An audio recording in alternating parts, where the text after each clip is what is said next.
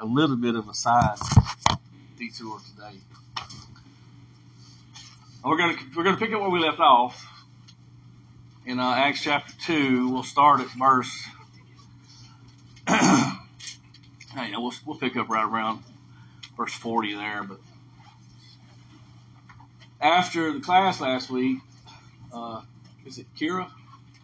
Is that her name? Kira brought it to my attention that when I was talking about what really happened that day and how important and how fitting it was, and all the things that were going on that day of Pentecost, with the uh, the, the anniversary of the giving of the law, and then the, giving of the Spirit, and just the contrast, and the, she brought it to my attention that I did not remember. I didn't mention the covenant.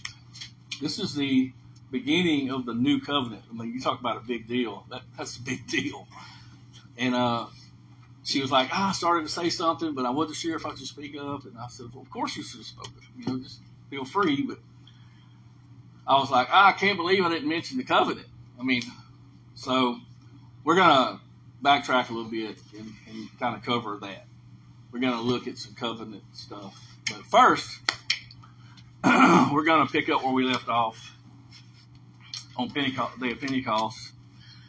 So we talked about what happened. The Spirit came, manifested itself audibly, visibly, and linguistically. That brought the people together to say, hey, what does this mean? So Peter preaches his awesome sermon, which, which elicits the next question from the people Brothers, what shall we do? And he tells them, uh, repent, and each of you be baptized in the name of Jesus Christ for the forgiveness of your sins, and you will receive the gift of the Holy Spirit. For the promise is for you and your children, and for all who are far off, as many as the Lord our God will call to himself. And then he says, And with many other words, he solemnly testified and kept on exhorting them, saying, Be saved from this perverse generation. So this was a lot more was written that we don't, you know, it wasn't recorded, but we can imagine, like I said, it's he's just reasoning from the scriptures for these people. I'm sure, just like Paul did. Everywhere he went, he went straight to the synagogue and says he reasoned from the scriptures to show the people, hey, this is what was spoken by the prophets. Here's the fulfillment. So let's pick up at 41. We're going to talk about the church where the Spirit reigned. Okay. Can I say something like before? So I was curious why everybody was at the temple. Like, all of these people were there, and the Holy Spirit poured down on them. So I don't get the Passover, the Feast of Weeks, and all of that stuff. But when I look back on the Feast of Weeks, I think is what it is. Yep. It was Gentiles and Jews all gathered together on that day, and that's why they were there at the temple. Well, it's it's Gentile converts. Because what's happening here is the Feast of Weeks, and it's one of the three feasts that God commanded that all the Israelite men had to travel to Jerusalem. Out of all the feasts, there were three of them. He said all the men will present themselves at the temple. Feast of Weeks is one of those. So this is one of the feasts where everybody traveled to Jerusalem to Yeah. worship at the temple. And if you look at that list, Which I thought it was so amazing that God had planned that, and that all of absolutely. people- I mean- and the Holy Spirit poured down on this whole, all of these people that came together that it, they normally wouldn't. So I thought that was really amazing. he absolutely planned it and orchestrated it that this would be the day. It was the best. It was the most people would be here this day because it was easy to travel because of the time of year. The roads were in good shape. Rome, Rome had built all these roads people to travel on. It was just perfect, perfect timing. It was fitting. It was just fitting. And uh, yeah, that's absolutely right. This was the most cosmopolitan day of the year for Jerusalem. The most people from the most places would be here on this day. But they were uh, they were some Gentiles, but they were because it's let's see let's look at chapter two verse. Let's just pick up at ten. It says where it's naming where the places where they're all from. Mm-hmm. It says Phrygia and Pamphylia, Egypt, and the districts of Libya around Cyrene, and visitors from Rome, both Jew and proselyte. So that's so that's Gentile converts. So mostly would just be Jews here to stay because it's the city is well, I so full. I read in the Feast of Weeks that Gentiles could come too, or something. But maybe um, I mean, they could, I guess, but I can't I mean- find out where. I think that's like somebody going to Mardi Gras, you know it's going to be wild. It's going to be crazy. The But streets all are the other just, ones were just for the Jews, and so this one wasn't. This one was allowed other people to be there too. okay. Thank you for that. But yes, it was it was a very uh, propitious day for the Spirit to come, for this to happen, because all these people from all over the known world are here. Let's say, and so let's pick up at 41.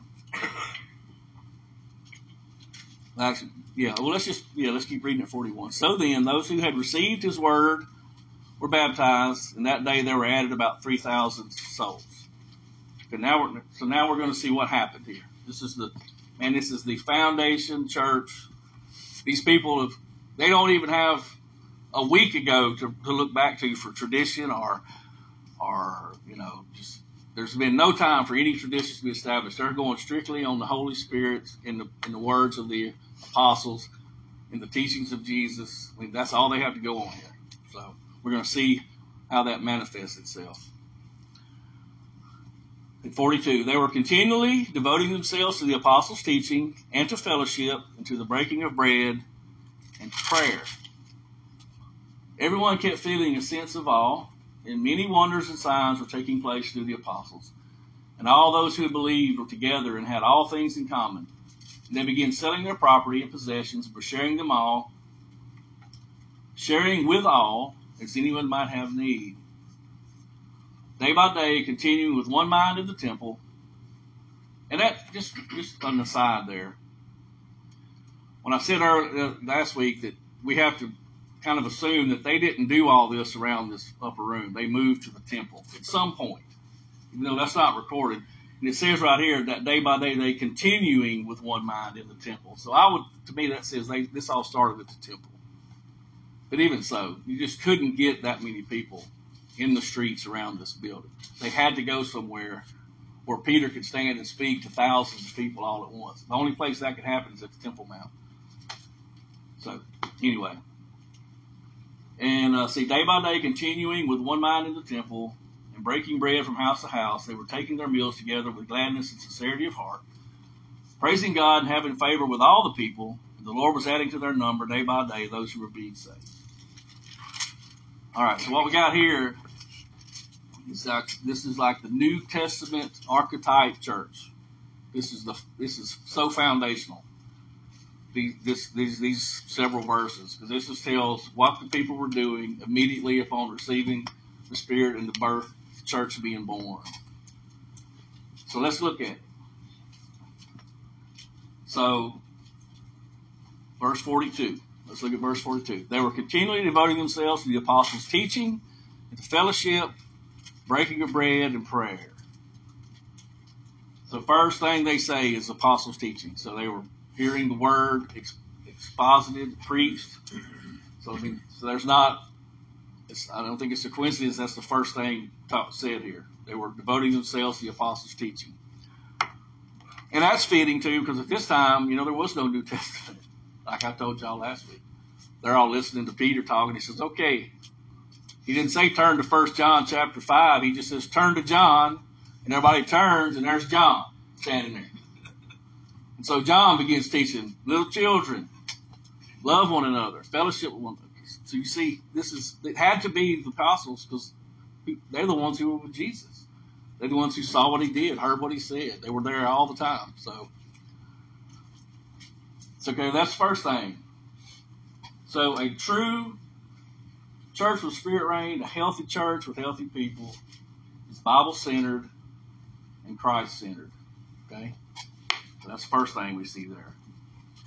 Although they didn't, like they had the Bible, they had the Old Testament, so they were they would say, "Here's the Old Testament. Here's what the prophet Ezekiel said, and here's how Jesus fulfilled that, or here's how this day has fulfilled this."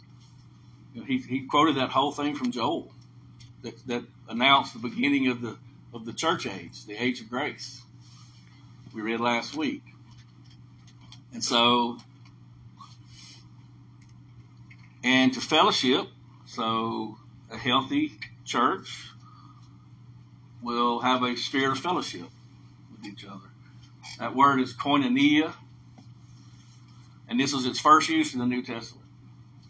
Right here. Where it's talking about fellowship within the church. First time it's first time it's used. And it, it's the, the uh, kind of the Greek, what do you call the meaning or the, the sense of this word is a commonality, you know, sharing life together. It's not just sitting and talking to each other. It's more than that. It's it's sharing life. It's doing life together. These people were not just meet, you know, it wasn't meet together on two or three days a year. I mean, these people were living together practically all the time. They just imagine, just try to put your heads in, put your head in that space of what's happening here. It's just this wildfire is just blazing through this city of people. And it's just, everybody's like, what is that? What's going on? Why are all these people being baptized together? Are they Gentiles? What's happening? Because they, they, at this point, nobody knows. I mean, they're all just, at this point, baptism was always a Jew saying, hey, I've been living as a Gentile. I'm going to clean myself and become Jewish again. It's kind of, that's what they would have all seen. And so it's just crazy that's going on. Just, but anyway, so they had true fellowship with one another. They were truly concerned with each other, serving one another, submitting to one another, looking out for one another, teaching one another, praying for one another, all that stuff. So, another fitting thing is they had the word koine, that koinonia comes from, it was koine Greek. It was a common street language of the day. So that's another thing that made this the perfect time. There was one language everybody kind of spoke. It was like common. It's called Koine Greek, which means common Greek. Koine means common, commonality. And so everybody could hear and understand. Most people spoke Koine Greek. And then after that, we see to the breaking of bread. I think that means actually observing the Lord's Supper. They were doing that probably a lot. As new believers come into the church, they're showing them what Jesus said, do this in remembrance of me. I'm sure they were doing this a lot. And to prayer. So that's why last week I was well, let's let's have some let's meet together before class and have prayer. They were a very prayerful church, praying church. I figured, hey, this would be a perfect time that we, we come together as church pray for one another, pray with each other. So we, we should have personal prayer, uh, and group prayer, and maybe even a prayer partner, which could be your spouse, children, a, a close friend who you trust, or so prayer is so important. It's just as important as singing worship. Is listening to the preaching. It's, it's very important. It's in the very first verse that Luke gives us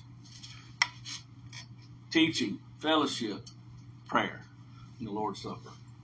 Which he says breaking bread. I think that's referring to the Lord's Supper. And I'm sure other, you know, just fellowship. Breaking bread together is fellowship. But so that's verse verse 42. And just again, I want to, in case y'all didn't hear last week, we're going to meet in here before class. I didn't do it today because I was singing, but some of the men came in here and, and Corey was in here, and they had a little prayer time, just praying for the day, for the service, just for the Lord to be with us. We'll do that every week before Sunday school. We'll come in here at nine o'clock, and have a little prayer time because um, it's important. And the more we pray, the more the better off we're going to be. We're not going to be filled with the Spirit until we ask Him to fill us. He's not just going to do it. We got to we got to open ourselves up to it ask for it. Realize how helpless we are and ask for help, and He will help us. Okay. I think one of the key things in that verse was they continually devoted themselves. Yep. And by doing that, even more people came to know the Lord. Absolutely. Continual. Continually, that means constant. They were just, they were dedicated. They were, they were about it. They were about the, the business of, the, of spreading this message and worshiping and just declaring the, the mighty deeds of the Lord. I mean, it was just, oh, just, I'm sure it was, it was so uplifting. Mine doesn't say continually. Mine says, and they devoted. Mine says continually. Well, we can't all speak three. Do you have the el- the legacy standard? No, this is NASB, which is a word for word.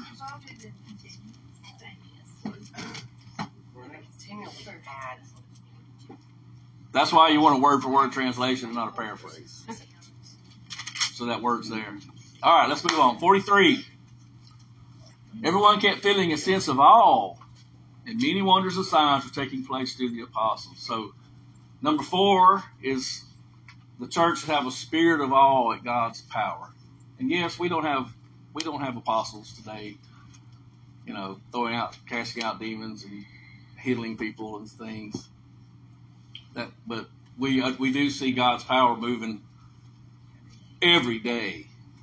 If you don't believe me, come to a Freedom at Last meeting one time. See see what's happening there.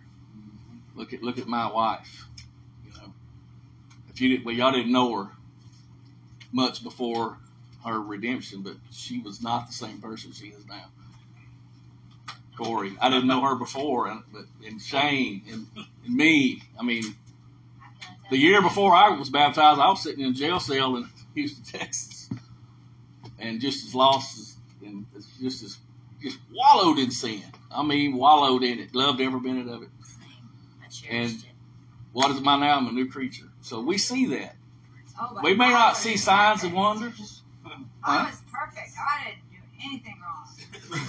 Well, we know that, Miss Judy. I mean, we all knew that. Everybody, that's That- common knowledge, That's Judy. that's when the good Lord had to work twice as hard on me. So there, so if you, if, I just feel like if the church is not in awe of God's power and the way He moves in them, I mean, what are we doing? Amen. What are we doing? You just play in church. Not reading the word. It's, That's right. it's just a social club. You know, you just you're just a social club. You might have church in the name, but You're right. You can look right at this body for examples of that. Yep. That very thing. see it all the time. I see it all around me. I Okay. never witnessed anything like that. And I was like, these people do life together. Yeah. Because all the churches I've gone Let me just to, close to them. exhort y'all. If, if you're not doing life with your church, please, you know, start. Let's do it. I mean, obviously we are because we're all here. This is our small group time. We're going to talk about that too. We'll get more to that, but you need more than just corporate big worship. You need smaller groups where you're known. You know people. They know you. They know how to pray for you. You know how to pray for them. So let's move on. Anyway, prayer. Purple. I wanted to point out that awe, it says a note that it's fear, you know, and that the fear of the Lord, that's the whole point. We don't look at the Lord because we are looking at ourselves. And when we look at Him, we can see how much we are sinners in need of a Savior. Yeah, you could you could translate. I bet you know, y'all. Okay, just bear with me. I'm going to say some things. That everyone kept feeling a sense of awe. To me, that that could be fear. That's what fear of the Lord is. It's all His power and His majesty and His His glory and His His wondrous His wondrous love. But And his we, justice. we and His justice and His wrath. Yes. Okay. All right. So next, so spirit of awe at God's power. Healthy church, healthy Christians must have that. Spirit, the fear of the Lord is the beginning of wisdom. Okay, so next, number five. This is going to be verse 44. And all those who had believed were together and had all things in common. There's that koine, koine again. So what we see here is, is unity. The church had a spirit of unity. They were all together with all things in common. They were united in Christ and in their faith and this had to be hard because these people are these are you know temple worshipers. Uh, this is completely new. Let me reread this this, this quote that I read a few weeks back, which is pretty fitting for this this unity we're talking about.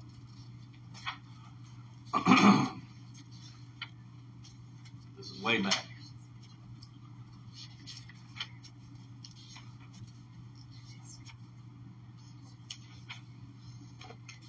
Okay, this is from Alexander McLaren. Uh, let me make sure I cite this correctly. Give me a second. Alexander McLaren. That's note number four. It's from Exposition of Holy Scripture, Volume 10, written in 1974. So this is from a commentary.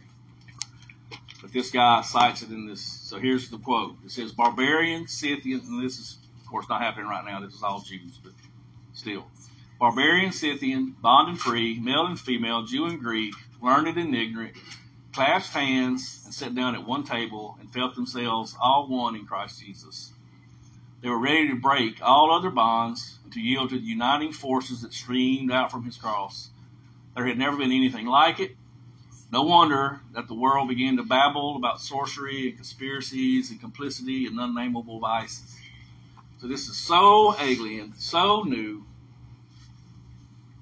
but yet the church is united in their in their devotion here to to these uh, characteristics of a, of, a, of a healthy believer, a spirit led church. So they have a spirit of unity. So this is a funny little thing I heard this guy say. If you take unity and you take that I and put it out in front of it, what does it say then? I untie. So you break the unity. Okay, so we're host, we're all one. We're one body. You know. So, verse forty-five. And they began selling their property and possessions and were sharing them with all. It doesn't say all brothers, it says all. So I read that as they were sharing with whoever had need, as anyone might have need. So what do we see there? They had a spirit of generosity. Church has a spirit of generosity. A healthy church does anyway. So Jesus said, give and it will be given to you. So spirit of generosity. We're a very generous body. I know we support missions, we support each other. Y'all supported me. When I was new member here, I don't know if maybe some of y'all may not even know this. Uh, within the first year of my repentance and faith and baptism, um, we were looking to move away from here to Carolina for this job.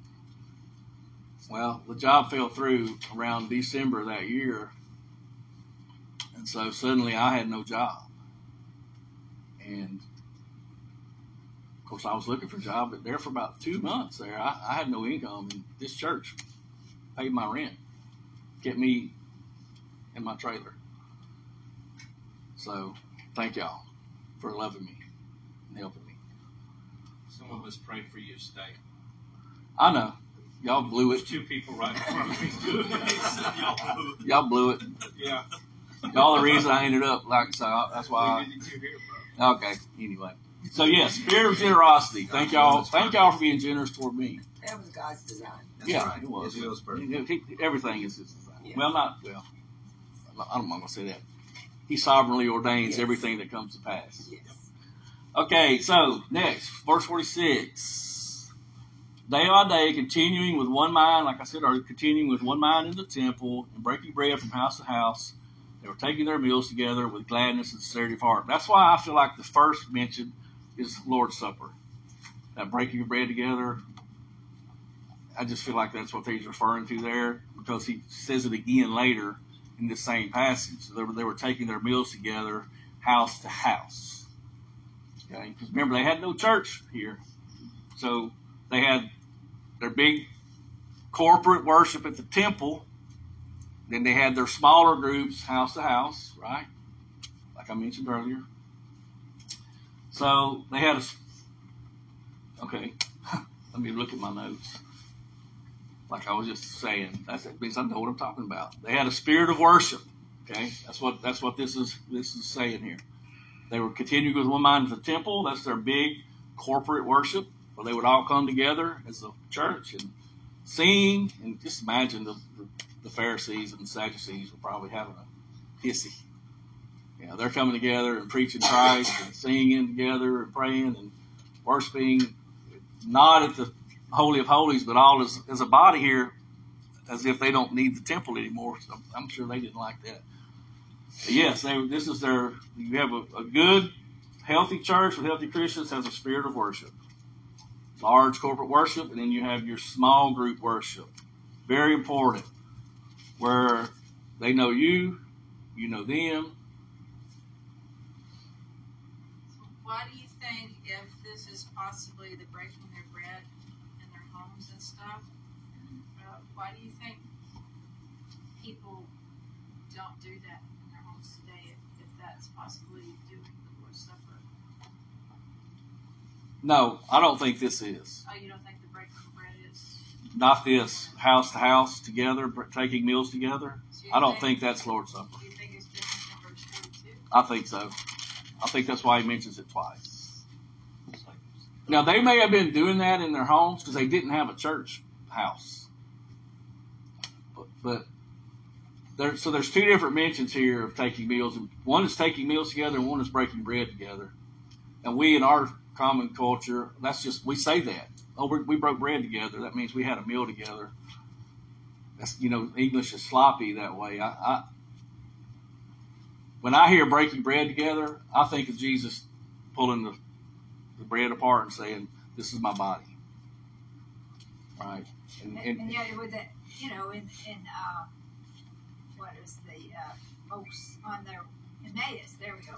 Uh, you know, he, when he sat down and ate with them, and when he broke the bread, they recognized him. right, And, and so in that case, that was kind of, kind of, in, a- in a way, both. And, uh, and again, y'all, th- this is not coming from a commentator. This is just me, my reading of it. There's two. There's two times where bread is broken. One is in the first verse. We're talking about teaching, prayer, breaking of bread. That sounds like found, foundational practice when the church comes together. Then later here we get taking meals together house to house. But I bet you anything, this guy talks about it. Let's see what he. Let's see what he says. also says it's the breaking of bread, and then later on it says, and breaking bread. Oh, and there's there's one thing I wanted to read about Also fellowship about food. Yeah. With glad and generous hearts. I mean, food is food. So we got two possibilities here. We're talking fellowship and an ordinance of the church. Okay, maybe maybe this maybe there's no distinction between these two statements in this passage. I feel like there is. I don't know why he would mention this twice. We have our small group Bible studies together. We have a meal. Yeah, absolutely. I mean, we go to each other's houses and eat. I, I love going to Jessica's to eat. Yeah, don't we all? don't we all? I'm sorry, but that woman needs to cook. Let me let me read y'all this thing about We've actually learned. about koinonia and fellowship. I forgot about. My notes are not exactly. I, I just kind of wanted to do this today. Just kind of listen, you know, not have a bunch of prepared statements, but just kind of go through this. But he, here's what this guy says about fellowship. Now, let me just read this whole thing. Fellowship cost something. It cost something in the early church. They they had to count the cost, right? That's one of uh, J.C. Ryle's book, Holiness. He talks at length about this, about counting the cost. What does it cost you to follow Christ? And he says, if it don't, if it's not costing you nothing, you might want to check your heart. You might be dead. Okay, but anyway, he says fellowship cost something in the early church. In contrast to our use of the word fellowship today, fellowship is not just a sentimental feeling of oneness. It's not punching cookies. It does not take place simply because we are in the church hall. Fellowship comes through giving. True fellowship costs. So many people never know the joys of Christian fellowship because they have never learned to give themselves away. They visit a church or small study group with an eye only for what their own needs and go away saying, There's no fellowship here. The truth is, we will have fellowship only when we make it a practice to reach out to others and give something of ourselves. So, fellowship is preeminently a work of the Holy Spirit.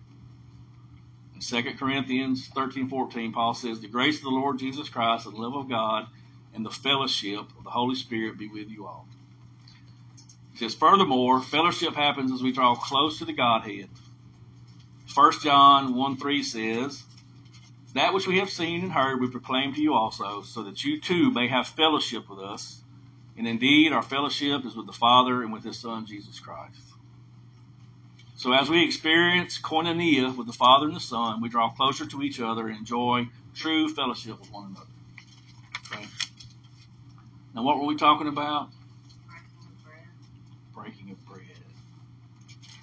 This is the spirit where the, the church where the spirit. Uh, he kind of this guy. That's why I kind of I didn't go through him because he he breaks this down into only four sections, four main sections: prayer and teaching, fellowship, evangelism. So I don't think he has anything to say about this. Now, Dr. Dykes did. That's where I kind of got this. He says he, he believes the first mention is Lord's Supper, second mention is koinonia together. So, I mean, maybe. I don't know. That's just thought I'd throw that out there. so, what's next? Then you can see in the context that it's, that they're, they're differentiated. I mean, it doesn't change the meaning of the passage. It's just, it's just, let's just go away from it with this. They had a spirit of worship. Because fellowship is worship. It's not just when we sing together. Our life is worship. Our whole life is worship. Everything we do every day, every word we say, worship. Don't take the Lord's name in vain. I feel like that's it I claim Christ. Now, if I don't live and exemplify that, then, then I'm taking his name in vain. I'm not reflecting what I say. If I claim Christ, I need to I need to take that name seriously. Uh, let's see, what's next? Verse 47. So they were taking their meals together with gladness and sincerity of heart, spirit of fellowship, praising God and having favor with all the people. So they were having a positive impact on the community. They were showing the love of Christ. So there was there was more going on here than just some preaching and some words being spoken. People were seeing the Spirit move in a mighty way among this in this city, and they were having a positive impact on the on the church. Now later, this this is going to change, right? They're going to come under some severe hardship, but right now, he clearly states they were having favor with all the people. So it hadn't really set in yet that man, this is dangerous. What they're saying, you know. So they had a, they were having a positive impact on their community. Good, healthy church with healthy Christians will have a positive impact on the community that they reside in. Now we're, you know, we're out here in the middle of nowhere. But I would like to think if we were, you know, sitting in the middle of a neighborhood somewhere, that that neighborhood would know us and know they could come to us. And we, you know, that we were God's people. And then lastly, and the Lord was adding to their number day by day those who were being saved. So they had open arms and hearts. They had a welcoming spirit. To whoever might, whoever the Lord would call, they repented and believed and were baptized. They were in. They were in. Right? Who am I to say you can't be in? If Jesus says you're in, you're in. Right? So they had a welcoming spirit. A healthy church healthy Christians will always have a welcoming spirit. So we shouldn't ever let, let anybody walk in that door and not feel welcome. I can say personally, the first time I came to this church, man, I felt welcome. Very welcome. So I looked at Heather and said, man, I think we'll come back. I mean, we, we hadn't even been in the door five minutes, and we'd done decided, well, we'll be back. We'll come back. So, bless y'all. So, there we go. That's the one, two, three, four, five, six, seven, eight, nine, ten characteristics of a healthy New Testament church. Hey, real quick, um, John MacArthur thinks the same as far as those verses. Breaking of bread in verse 42, reference to the Lord's table. The other is the giving of the resources. There you go.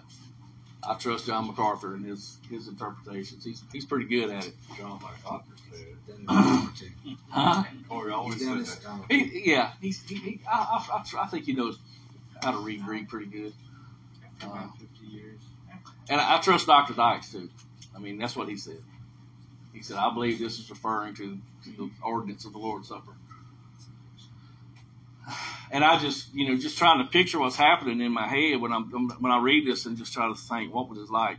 I just I can't imagine they weren't doing the Lord's Supper at every you know every time they came together almost. hey, this is what the Lord said. Let me teach you what He said. Because most they, they don't know.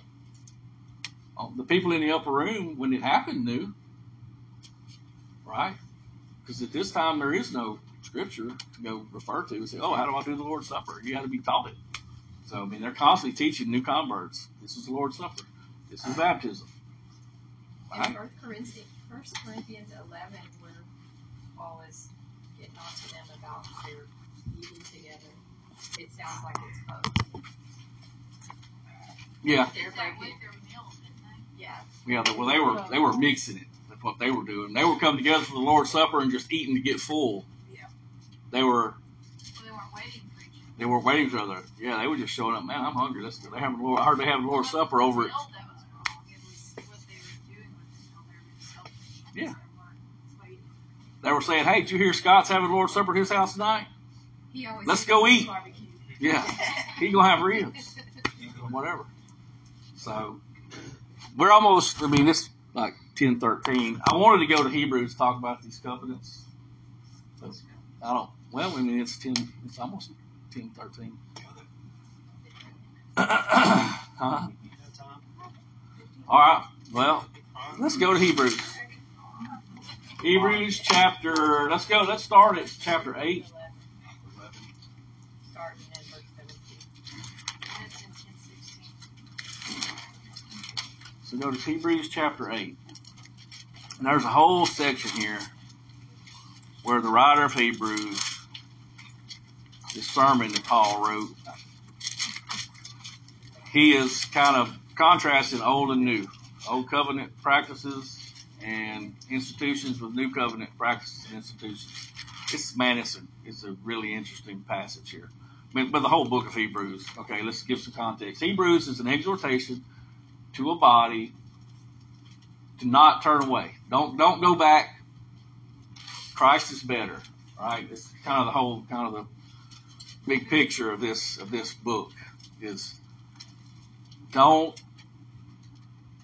give up what's real for the Old Testament foreshadowing that's talking about what's real. See, see, Jesus is all that you used to practice, Jesus is a fulfillment of all that. So why would you leave the reality to go back to the to the prophecy? And I, maybe I'm not saying that right, but that's what he's saying. Don't turn away. Hold fast to your confession. Christ is better. He's a better Moses. He's a better prophet. He's a better king. He's a better priest. He's a better mediator to a better covenant. And that's, that's just, he hits them over and over. Christ is better.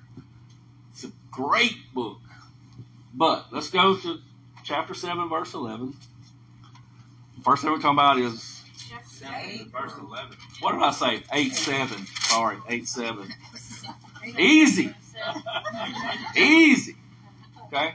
So, so we're going to start because Kira specifically said the covenant. You didn't mention the covenant. So this is the, we know the giving of the Holy Spirit is the covenant being um, starting. Okay? These are the, the, the first fruits. Remember, I said this was fitting. They call this the festival of the first fruits. These converts, these 3,000 converts, were the first fruits of the new covenant. Right? So that's why we're going to go here. Let's see. 8 7. My Bible says a new covenant.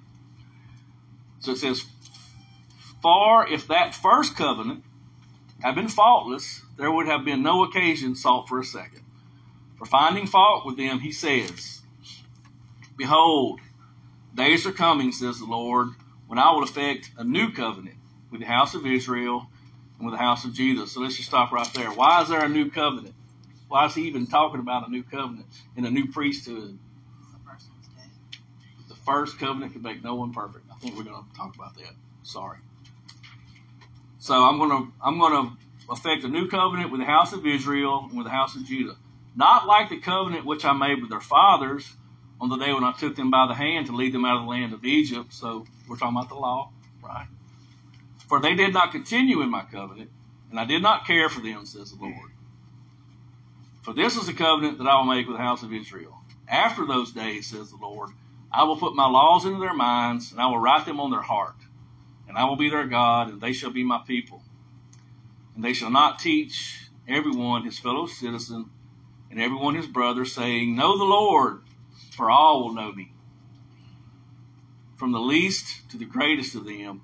For I will be merciful to their iniquities, and I will remember their sins no more. So the main thing that jumps out at me right here is what he says there about they shall not teach everyone his fellow citizen and everyone his brother, saying, Know the Lord, for all will know me. So that means everyone in the new covenant is, is saved. So this is so different from the old covenant, where the old covenant was just if you were a part of Israel, you were you were considered in the covenant, but that did not necessarily necessitate salvation. Salvation came by faith. Just being circumcised and observing the food laws ain't saving nobody. But pur- it, pur- it was a purification of the flesh, right? It was, It was, an outward yes, it was all outwardly. The old covenant was outward. presence, because they were physically in his presence. It was just it was just a different way. So in the progression of God's relationship to His people and His redemptive plan, you know, there's there's steps, and this time with Israel is that covenant. It's all outward, outward uh, worship, and so they they would do all these things, but their hearts were open graves. You know, they were whitewashed tombs because they were depending on the law to save them. But in this new covenant, this everlasting covenant, you don't have to teach your fellow citizen. If he's a member of the covenant, he's already saved. Right? He's he's he's redeemed by grace, and that's un, that is not undoable. And I think I think chapter nine fourteen because that shows the difference between with one purify it was uh, sanctification or purification of the flesh. The other one is the purification of the conscience, the worshipers that they can worship God. Yeah, there's all kind of stuff here that shows. But so what I was, why I wanted to have more time, so we could just kind of go. There's a whole. Let's go, go back to seven eleven, chapter seven, verse eleven. So there's a need for a new priesthood, and I, this is what this is. This kind of really caught my, made me think here. What he says. He says, Now if perfection was through the Levitical priesthood, for on the basis of it the people received the law, what further need was there for another priest to arise according to the order of Melchizedek and not be designated according to the order of Aaron? So we're talking about a new priesthood here, not Levitical, not descended from Aaron. For when the priesthood is changed, of necessity there must take place a change of the law also. For the one concerning whom these things are spoken belongs to another tribe, from which no one has officiated at the altar. For it is evident that our Lord was descended from Judah, a tribe with reference to which Moses spoke nothing concerning priests. And this is clearer still if another priest arises according to the likeness of Melchizedek, who has become such not on the basis of a law of physical requirement, which means not by birth, but according to the power of an indestructible life, for it is, it is attested of him, you are a priest forever, according to the order of Melchizedek. For on the one hand, there is a setting aside of a former commandment because of its weakness and uselessness, for the law made nothing perfect. And on the other hand, there is a bringing in of a better hope, through which we draw near to God.